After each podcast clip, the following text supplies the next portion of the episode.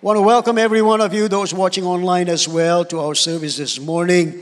want to get into the Word, but I want to say, you know, you need to come uh, for church camp because that's where we have set aside three days of spending time in the presence of God, and yet at the same time to build, bond, to bond with each other. Some of us uh, only fellowship with the back of somebody's head in church. All right, so we need to get together so that God can do something good in all of our lives. Amen bond us together. We need one another. God said this it is not good for man to be alone. It is not good. God said it. I didn't say it. God said it. He was not just talking about husband and wife, he's talking about us getting together. That's why the Bible says, don't forsake yourself, the gathering together of believers. Amen? Because when you, for, when you don't do it, then you're forsaking the benefits that come from fellowshipping with one another. I, I love to be with people. Amen. Not all of the time, but I mean. all right. And I always say, come and visit us. You know, come and visit us in Sungai Pelek. But please don't all come at once. okay. All right. Uh, I'm, I'm going through a little bit of a struggle health wise, but I mean, I'm, I'm good, I'm fine. And so Pastor Laifan is really putting the screws on my diet. Uh, how many of you love Subway sandwiches? Oh man. I love Subway sandwiches. Guess what? Cannot. what should I skip at, sun, at Subway if I'm trying to eat healthy? I began to look out. I, I, I don't want to skip Subway. So, what can I skip? The ingredients to avoid white bread, pepperoni, salami, roast beef, ham, bacon, American cheese, ranch dressing, mayonnaise, barbecue sauce, garlic I'm more of a Homer Simpson kind of burger guy, you know, dripping burger kind of thing. I mean, like, sometimes we go by and say, Can I get a Ramly burger? dripping with onions, okay. What should I have?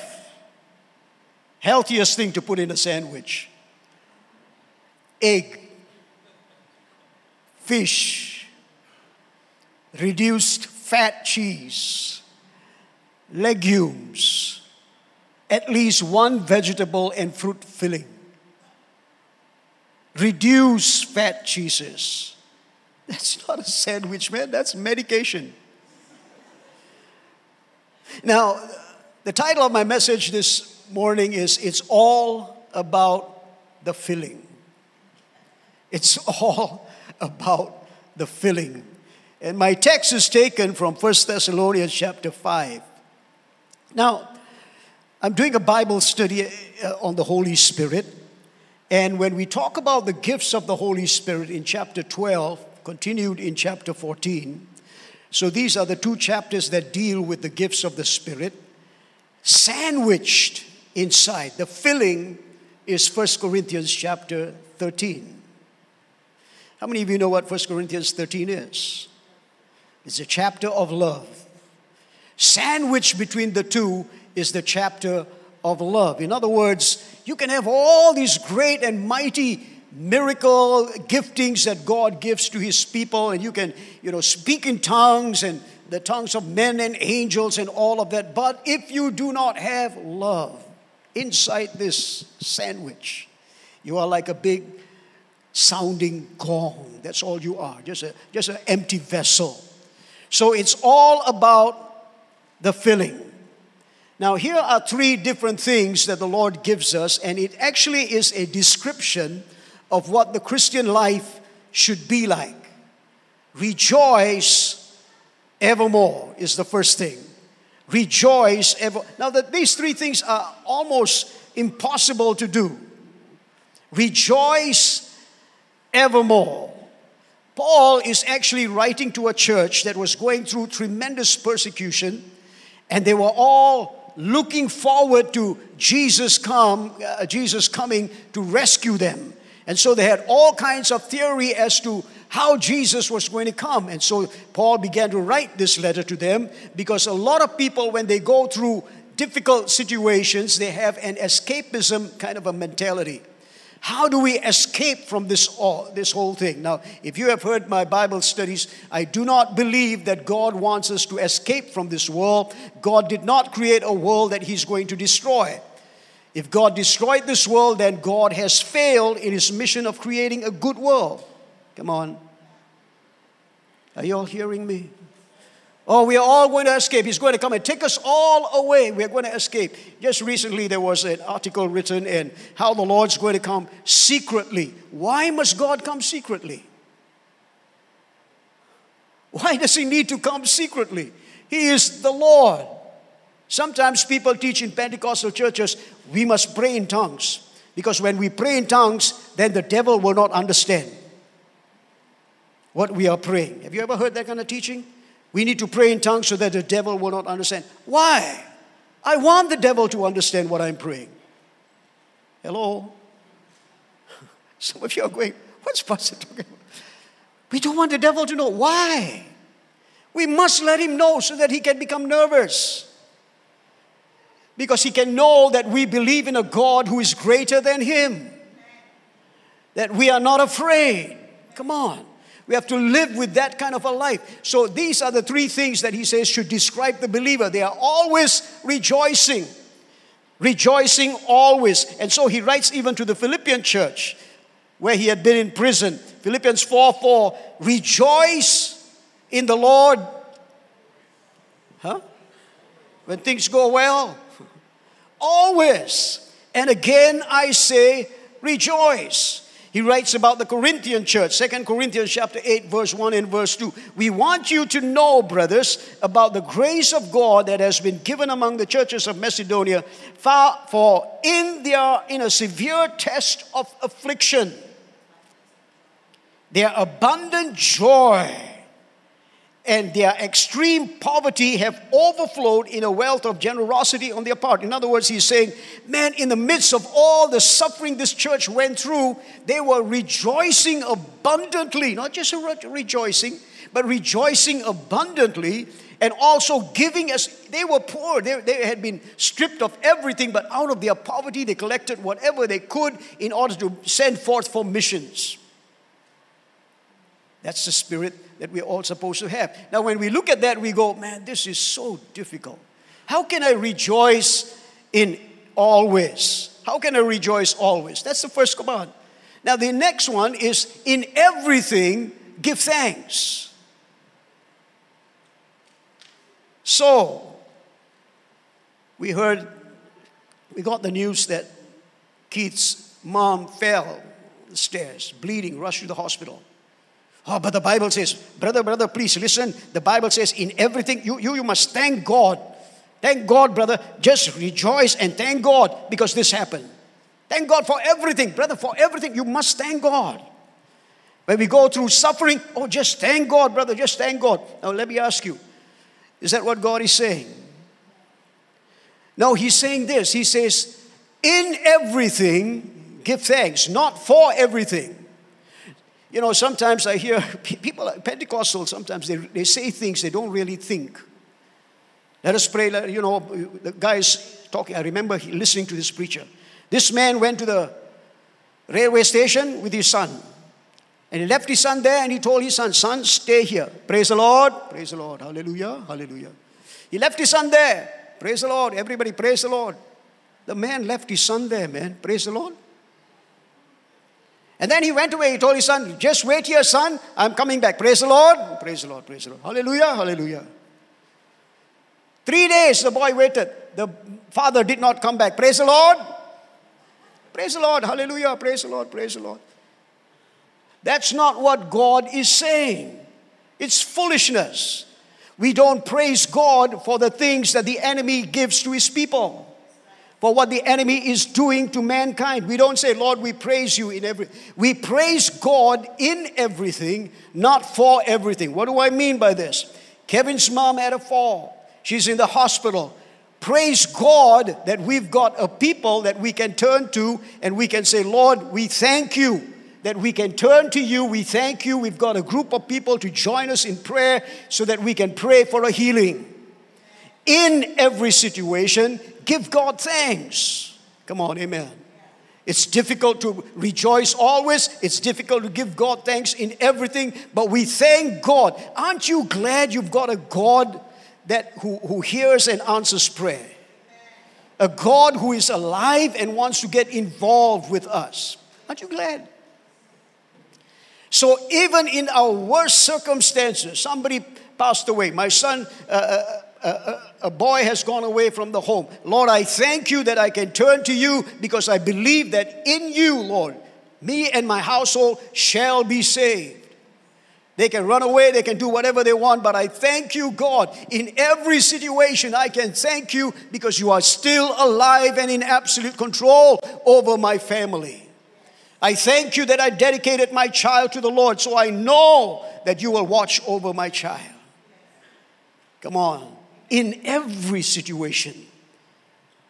In every situation. So, no matter what we go through, we can thank God that we have Him or we have other people to support us, and there are so many other good things that are happening in our lives.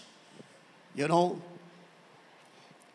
I think it was Martin Luther who was going for a meeting, and when he came to the meeting, he came in very late, and they they, they, he looked like he was, you know, bruised all over, and they asked him, What happened to you? He says, I was coming and somebody robbed me.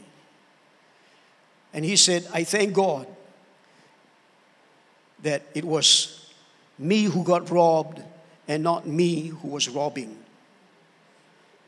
Come on, amen. Huh? That I was the one who got robbed and not somebody else who was, you know, thank God I got robbed and not I robbing people. In every situation, we can give God thanks. Can I hear amen? But the thing that helps us through it all is this one thing pray without ceasing.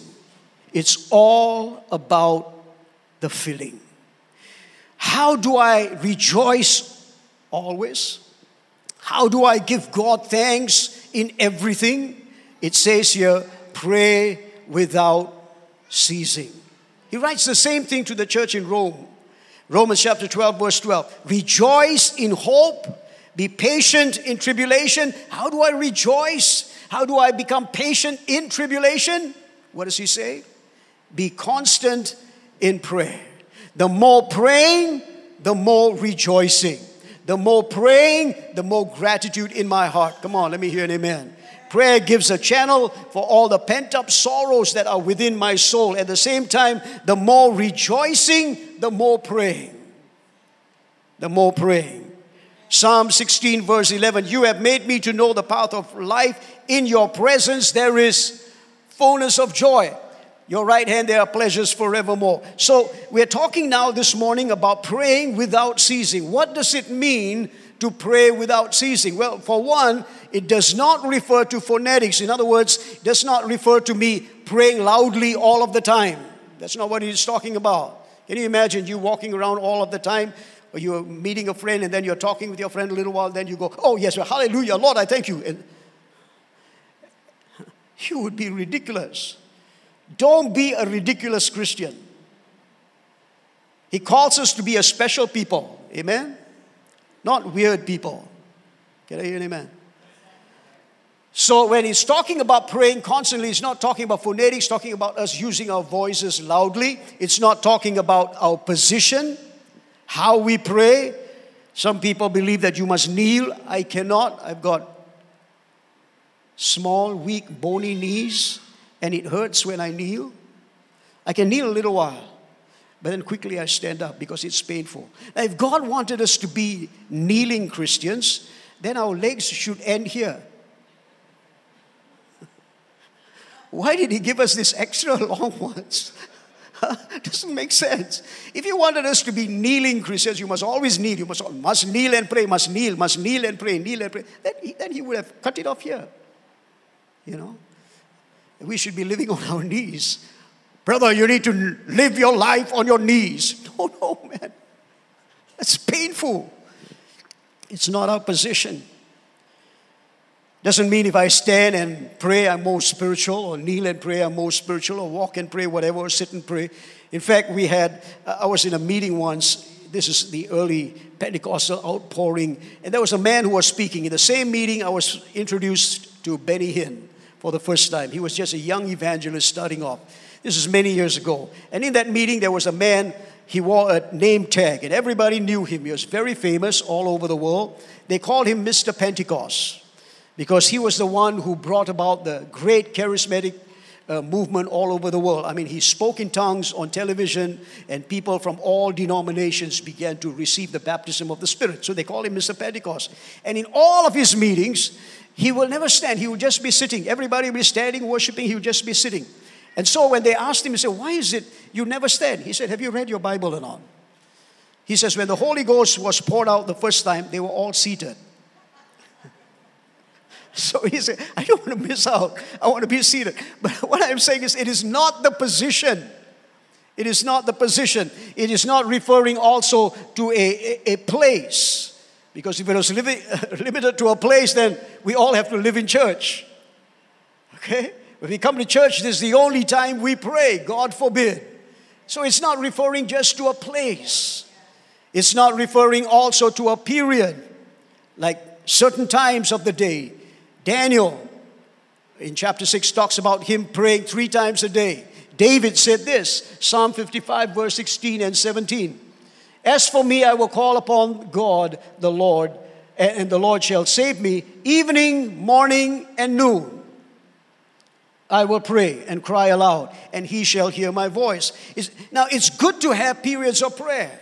It's good to say I'm waking up at 3 a.m. or 4 a.m. in the morning. I mean, my time very often, when, if the Lord wants to wake me up, it's usually 4, 4.40 or 4.44, around that time. Almost every time, it's that time.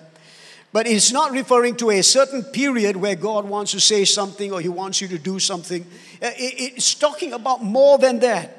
All right? It's not, it's good to have periods of prayer, but He's talking about something more than just praying at certain intervals of our life. What does it mean? All right? Let me share this with you. And this is something that you must remember the first point itself. Try to get this into your heart. I will acknowledge the privilege. You see, it has nothing to do with status. Whether you are like King Nebuchadnezzar, you know, who began to pray a prayer, or whether you are a low person like a beggar, like Bartimaeus, whether you are a, a, wife, a housewife, like the woman with the issue of blood, whether you are, you know, a prostitute, or even a thief on a cross. It has nothing to do with who you are, it has to do with the God who desires that all men pray. Listen very carefully, please. Because sometimes we feel we must qualify and we make ourselves, you know, I, I, must make sure that there's no sin, therefore God can hear me. Listen, I was a sinner when God heard me. God desires every man, even the man on the street. If a person cries out to God, God will hear. This is something we need to understand because our theology begins to somehow say only believers are going to be heard by God only through Jesus. Therefore, you know, the Father will hear us. If I don't go to uh, the Father through Jesus, then, then uh, uh, God will not hear me. Listen, you come to Jesus. How did you come? You came as a sinner. You came to Him first. Come on, are you listening to me? And uh, of course, we want people to get saved. Of course, we want them to grow in the Lord. But what I'm saying is this every person that calls on the name of the Lord shall be saved. That's what it means to be. This is the privilege that you and I have. And, and this is what we don't understand. It has nothing to do with our status, it has nothing to do with our vocabulary, whether we can pray well or not, whether we have learned prayers or not. It has nothing to do with it. The thief on the cross just said, Remember me. That's all he said. Never attended a Bible school, never attended a Bible study class, never had any of these things, never had church exposure, nothing. Just remember, his theology does not fit into a lot of people's minds. How is it possible that this man, Jesus said, Today you shall be with me in paradise? How does that fit into our theology? Because we all have all these set things in our minds that, that we carry into, you know, from, from different Christian teachings, and we say, This is how God qualifies us. No, no, no. He qualifies every person. For God so loved the world. So it's, it's such a wonderful privilege. It, being, uh, uh, you know, praying all of the time means that God not only I qualify, but also that God is listening always. If I, I am supposed to pray always, that means He's available always. Come on. Amen. If He wants me to pray always, it means that He is available to us always. And we can come at any given time. He is such a wonderful God. Can I hear an amen? With Queen Esther, it was different. She had to get the permission of the king before she came in. If he did not stretch his scepter to her, then she would be executed. But with God, there is no such thing. The veil of the temple was torn by God Himself. God tore the veil of the temple. It's tore from the top to the bottom, not from the bottom to the top. God ripped it open so that everybody can have the privilege now of coming in, no longer just the high priest. That's why I say to you, my responsibility is to preach myself out of my job. So that you don't depend upon, Pastor, pray for me.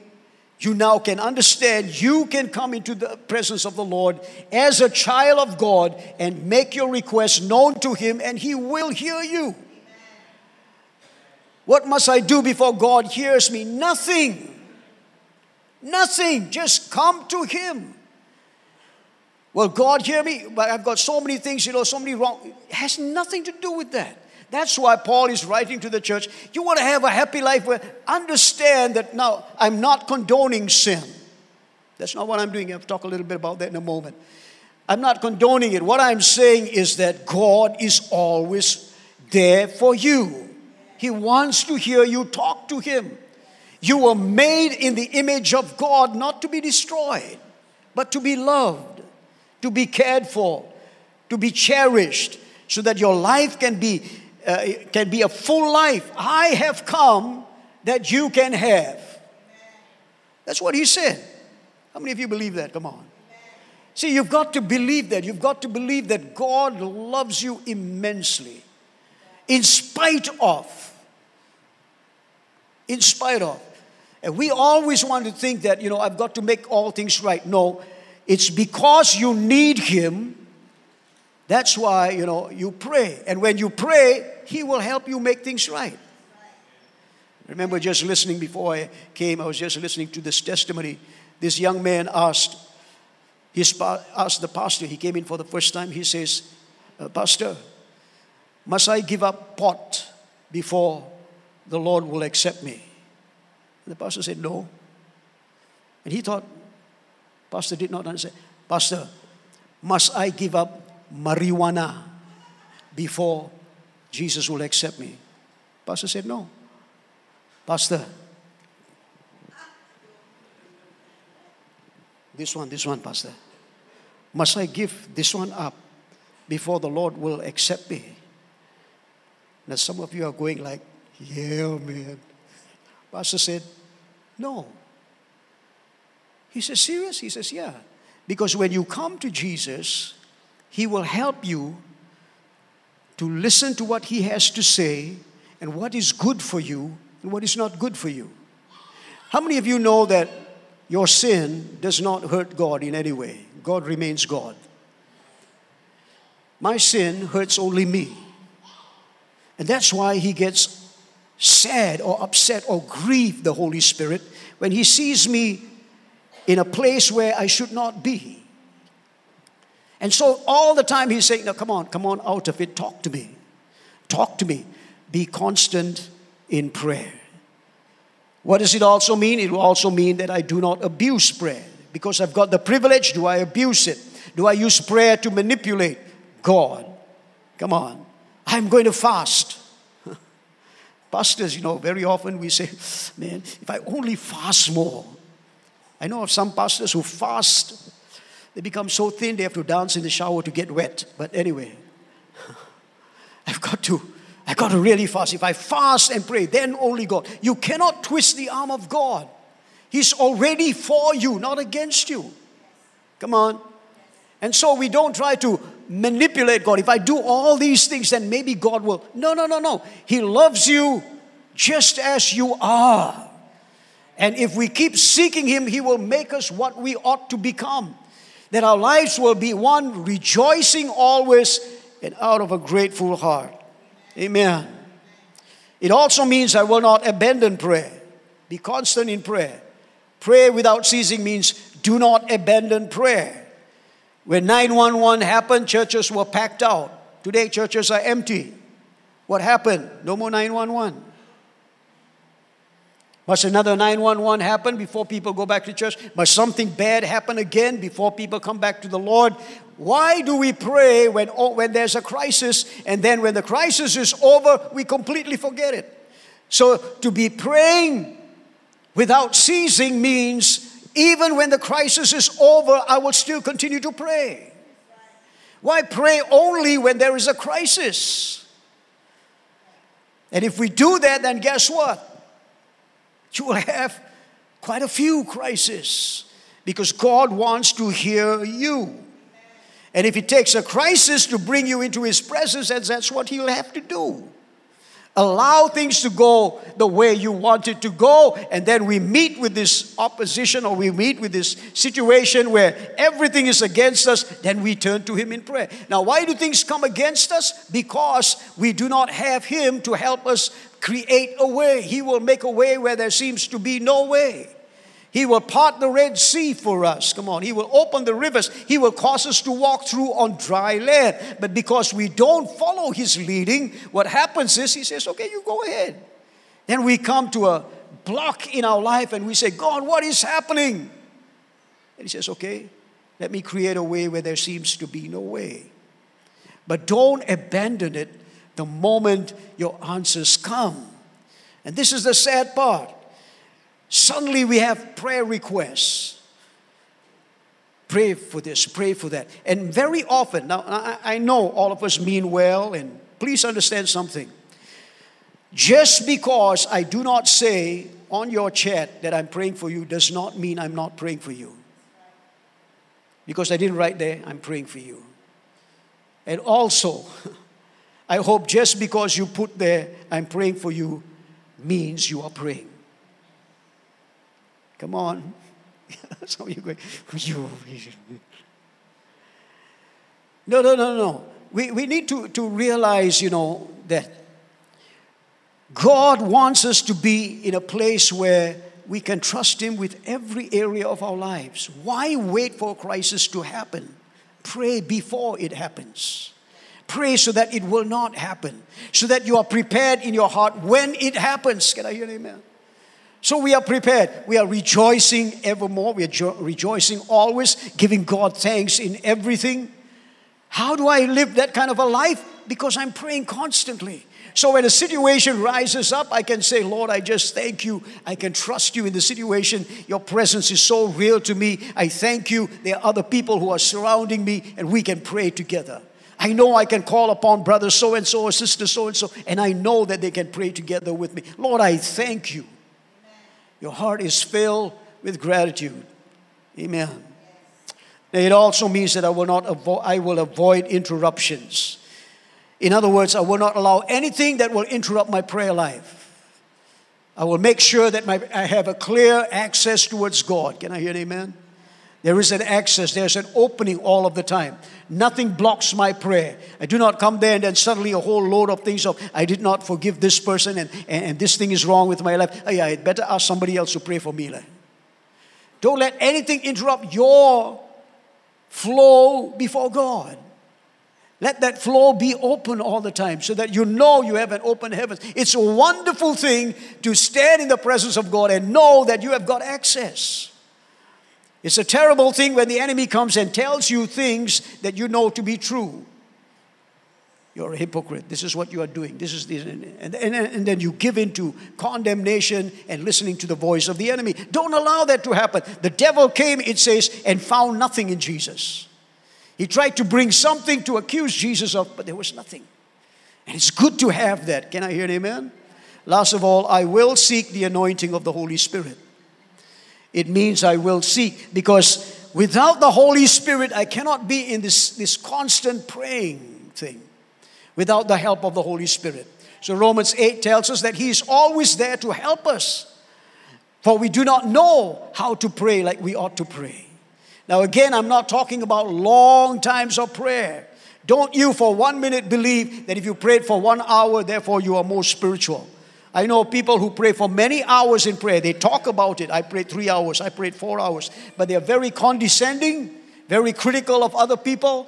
And they always project this on other people. Like, why are they not praying like I am praying, kind of thing? They do not carry the spirit and the life of Christ inside of them. You should have the joy of the Lord. People who pray will be joyful. So listen, correct me if I'm wrong, all right? But this is what I've seen over the many years as a believer. Many people who call themselves prayer warriors are prayer warriors.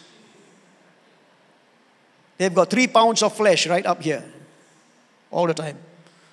Always looking out at people. There's no joy. I never see smiles on their faces. They do not know how to rejoice in the Lord. They're quite critical about this person, that person, this church, that church, the way things are being done. They do not like this. Instead of rejoicing with everything, I rejoice at everything. I will rejoice. The whole younger generation are doing things differently than the way I did it. I rejoice that they are at least coming into the things that God wants them to come into. Let them come into it God uh, the way God wants to lead them. And I sit back and I rejoice watching what's happening. Hallelujah. Friday night, Jonathan stood here and led in the, our prayer meeting with his daughter. Oh, I thought, man, that's fantastic. This is good stuff. This is great. This is what we want to see. So I've got no worries about the next generation coming up. None at all, because I know that they will rise up. Come on, amen. And worship God. This is something we need to be rejoicing in. But I need the anointing of the Holy Spirit. When I pray, I have learned the hard way. I have learned the hard way. Not to depend on my own ability to pray or my language, but to depend upon the Holy Spirit. Help me, Holy Spirit little prayers that we pray, little things. It does not have to be long hours. It doesn't have to be long hours. I shared with you about this minister, you know, who was uh, talking to me about how he was so angry with everything that was happening and criticizing this person. They don't have the Spirit of Christ. But I said, man, you, you announce to the, all your people from the pulpit, you pray before the, the sound comes up from the other side the call to prayer, you already are praying before that. You're praying so many hours a day. But your staff, when you walk inside the office, they say the old dragon has come. What is this? You are so angry when you walk inside the office. You never say, Good morning, you just walk straight inside. You go, I mean, what is this? Is this the Spirit of Christ? Jesus was so filled with joy and fun. Listen, little children ran up to him. If little children are frightened of you, something wrong with you. Take care. You always have the, oh, hmm, If your own children are frightened of you, you better start praying. Come on. Pray, man. Pray. God changed my heart. Can I hear amen? Huh? This is what we are supposed to be developing. I, I you know, I, I look at believers and, and I begin to wonder do they really know Jesus? Because our lives are supposed to be joyful. We are supposed to be in gratitude all of the time. The thing that hurt Jesus one of the most is, and that's the only time where he questioned. Ten lepers came to him. Ten send them all away. All 10 were healed. One person came back. And Jesus asked a question which he never asked out of never asked at any time. Only that time he asked, "Where are the other nine? You can tell the hurt that was inside of him. Were there not 10 of you? How is it only you came back? Where were the other nine? That was a real heart wrenching question. Where? Where are they? Where are the ones who are supposed to be grateful? The ones who can at least say, Thank you, Lord, for the many things that you have blessed me with. Where are they? Will God find such thankful people even in our midst? Or will He ask the same question? Where are the other 10? Now, the only way I can do that is I have to be constantly in prayer. Can I hear an amen? All right. Would you stand, please? Let's look to the Lord in prayer now.